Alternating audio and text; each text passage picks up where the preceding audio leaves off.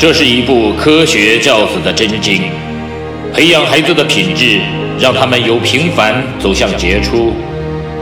这是一份成功人生的向导，熏陶孩子的灵魂，让他们由普通变得卓越。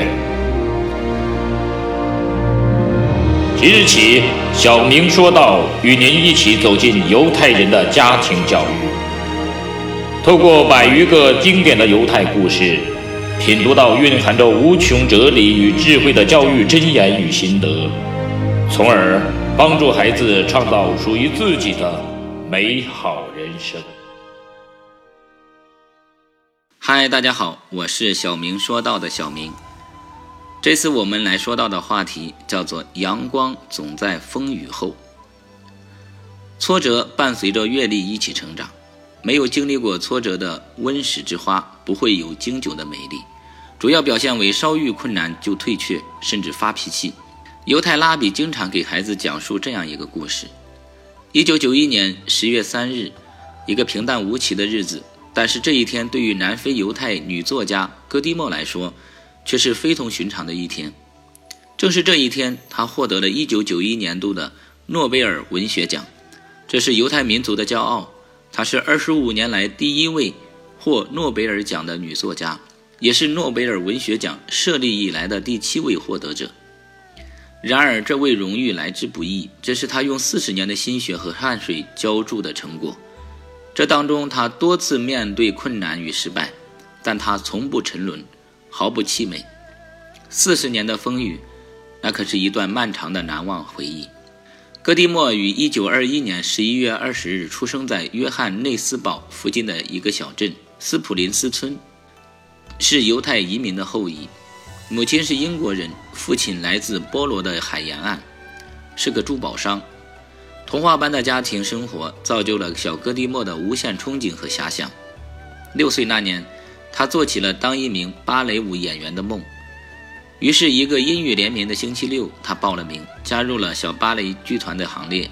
但事与愿违，由于体质太弱，他对大量活动的舞蹈并不适应，时不时一些小病小灾纠缠着他不可自拔。久而久之，小戈迪莫被迫放弃了对这项事业的追求。遗憾之余，这位倔强的女生暗暗地对自己发誓。条条大道通罗马，他终究要找到适合自己的成功之路。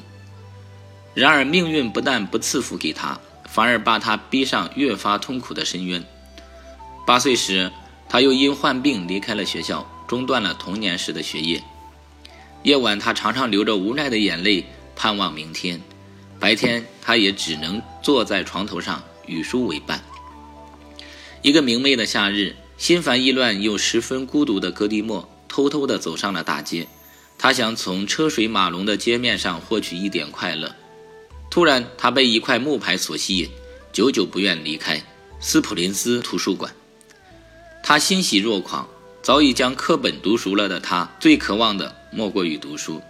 此后，他一头扎进这家图书馆，整日泡在书堆里。图书馆下班铃响了，他却一头钻在桌子底下，等图书馆的大门确实锁上了。他才钻出来，在这自由自在的王国里，他尽情而贪婪地吸吮着知识的营养。无数个日夜，使他对文学产生了浓厚的兴趣。终于，他那嫩弱的小手拿起了笔，一股股似喷泉一样的情感流淌在了白纸上。那年他刚刚九岁，文学生涯就此开始了。出人意料的是，十五岁时。他的第一季小说在当地一家文学杂志上发表了，然而不认识他的人，绝不会想到小说竟然出自一位少女之手。一九五三年，格迪莫的第一部长篇小说《说谎的日子》问世，优美的笔调、深刻的思想内涵，轰动了当时的文坛。戏曲界、文学界几乎同时将关注的目光投向了这位非同一般的女作家，内丁。戈蒂莫，她像一匹脱缰的野马，其创作一发不可收拾。漫长的创作生涯里，她相继写出了十部长篇小说和二百篇短篇小说。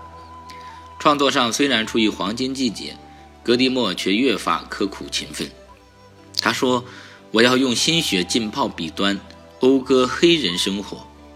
他的满腔热忱很快就得到了报答，他的对体面的追求一出版就成为成名之作，受到了瑞典文学院的注意。接着，他创作的《没落的资产阶级世界》《陌生人的世界》和《上宾》等作品，轻而易举地打入诺贝尔文学奖评选的角逐圈。然而，就在他春风得意、乘风扬帆之时，瑞典文学院几次将他提名为诺贝尔文学奖的候选人，但每次都因种种原因而未能如愿以偿。面对打击，这位女性有所失望。她曾在自己的著作扉页上庄重地写下“内丁·戈迪莫，诺贝尔文学奖”，然后在括号内写上“失败”两个字。然而，暂时的失望并没有影响他对事业的追求。他一刻也没有放松过文学创作，终于他在经济中闯出了一条成功之路。犹太人是一个面对困难不服输的民族。其实落在每个人身上，每个人要想成功做成一件事，都不是唾手可得，万事开头难。不过即使再难，也挡不过坚定的决心、顽强的毅力。总有一天，成功之神会向你伸出友好的双手。